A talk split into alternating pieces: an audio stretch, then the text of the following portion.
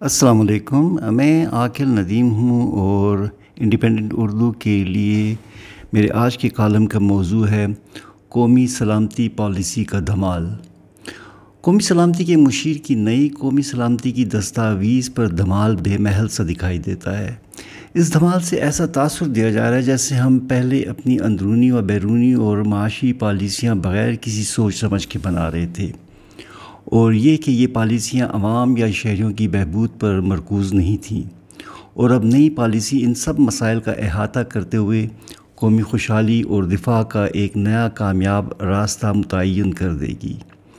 عموماً ناکامی کی طرف گامزن حکومت پستی کی طرف جاتی ہوئی معیشت سے عوام کی توجہ ہٹانے کے لیے اس قسم کے اقدامات کا اہتمام کرتی ہے۔ یہی کام بظاہر موجودہ حکومت سر انجام دے رہی ہے۔ تمام معاشی میدانوں میں ناکامی، بڑھتی ہوئی مہنگائی کو روکنے میں پسپائی اور عوام کا مذاق اڑاتے ہوئے ترقی یافتہ ملکوں کی مثالیں دینا، مؤثر غیر ملکی سرمایہ کاری حاصل کرنے میں ناکامی، سی پیک منصوبوں میں سست رفتاری، گورننس کے معاملات میں شدید نااہلی اور آئی ایم ایف کے قدموں پر گر جانے سے عوام کی توجہ ہٹانے کے لیے بظاہر اس پالیسی کا اہتمام کیا گیا ہے۔ اس لیے ایسا تاثر ابھرتا ہے جیسے یہ پالیسی کچھ طاقتور ممالک بشمول ہمسایہ ملک بھارت کو رام کرنے کے لیے بنائی گئی ہے۔ یہ تاثر کھل کر سامنے آیا ہے کہ اس پالیسی کا مقصد بھارت کے ساتھ معاشی تعلقات بڑھانا اس سے ہمسایہ وسطی ایشیا کے ممالک کے لیے راہداری مہیا کرنا اور کشمیر کے معاملے میں خاموشی اختیار کرنا ہے۔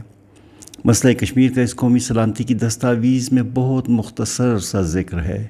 جس مسئلے کو ہم ماضی میں پاکستان کی شہ رگ گردانتے نہیں تھکتے تھے اور وزیر اعظم اس بارے میں اپنی اقوام متحدہ میں تقریر کا ہر وقت ذکر کرتے رہے ہیں۔ اس سے ایک بھارتی تبصرہ نگار کے مطابق اس زخیم دستاویز میں صرف ایک سو تیرہ الفاظ مل سکے۔ اس دستاویز میں کہیں یہ ذکر نہیں دکھائی دیتا کہ اگست دو ہزار انیس میں کشمیر کے تشخص کو ختم کرنے کے لیے جو بھارتی کوشش شروع کی گئی، اسے واپس کرنے کے لیے کیا اقدامات اٹھائے جائیں گے؟ ہو سکتا ہے کہ ان اقدامات کا ذکر نہ شائع کیے جانے والے صفات میں ہو۔ اگر ایسا ہے تو انہیں ظاہر نہ کرنے میں کیا محرکات شامل ہیں؟ اس اہم دستاویز سے کشمیری عوام کو واضح طور پر یہ پیغام دیا گیا ہے کہ پاکستان ان کی جاری حق خود ارادیت کی جد و جہد میں مزید مدد کرنے سے لاچار ہے۔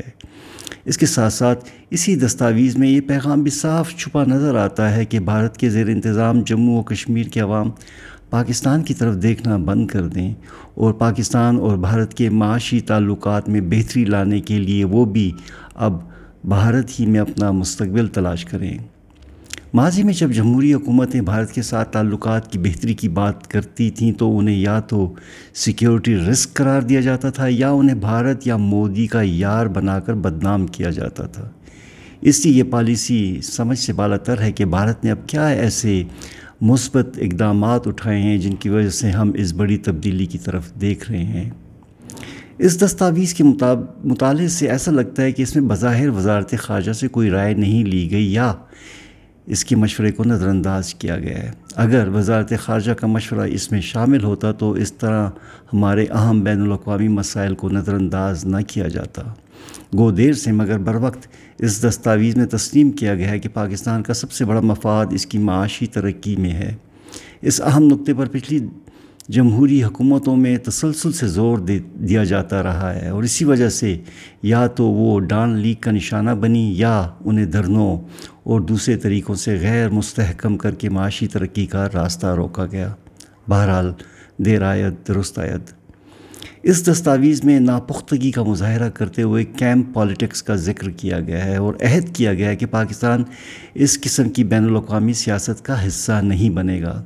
ایسا لگتا ہے کہ اس نقطے کا محور ہمارے امریکہ کے ساتھ بگڑتے ہوئے تعلقات ہیں اور اسے یقین دہانی کرانے کی کوشش کی گئی ہے کہ پاکستان چین کے دائرہ اثر میں شامل نہیں ہے اور اگر امریکہ اپنا رویہ تبدیل کرے یا صدر جو بائیڈن ایک فون کال کر دیں تو ہمارے پرانے قریبی تعلقات مناسب شرائط اور توجہ دینے پر بحال ہو سکتے ہیں۔ یقیناً چینی فیصلہ ساز اس اشارے کو تشویش سے سمجھنے کی کوشش کریں گے اور یہ ہمارے دوست ملک کے ساتھ تعلقات پر منفی طور پر اثر انداز ہو سکتا ہے۔ یہ اشارہ ہماری چین کے جو ہمارا باعتماد ساتھی ہے، بارے میں پاکستانی حکومت میں گو مگو کی کیفیت کا بظاہر آئینہ دار ہے۔ ہمارے واحد باعتماد دوست سے یہ رویہ ہماری قومی سلامتی کے لیے کوئی اچھی خبر نہیں۔ اس دستاویز میں بھارت میں ہندو انتہا پسندی پر بجا توجہ دلائی گئی ہے، مگر اس سلسلے میں عالمی رایامہ کو بیدار کرنے کے لیے کسی قسم کا کوئی خاکہ پیش نہیں کیا گیا۔ پاکستان میں بھی انتہا پسندی کا راستہ روکنے کے لیے مناسب تجاویز دی گئی ہیں، مگر اس بات کی کہیں یقین دہانی نظر نہیں آئی کہ پچھلے ادوار میں جو قوتیں اس انتہا پسندی کو فروغ دیتی رہی ہیں، کیا ان کی دکانیں ہمیشہ کے لیے بند کر دی گئی ہیں؟ اور انہیں قانون کے سامنے پیش کیا جائے گا۔ اس دستاویز سے کسی خاص قسم کے قومی فوائد کی توقع نہیں، کیونکہ یہ ہمارے بین الاقوامی مفادات، تعلقات اور اصولوں پر مبنی موقف کو بظاہر نظر انداز کر رہی ہے۔ اس میں یہ بھی نہیں معلوم کہ طے کرنے والے کون تھے اور کن سے مشاورت کی بنیاد پر اسے حتمی شکل دی گئی۔ شکریہ، خدا حافظ۔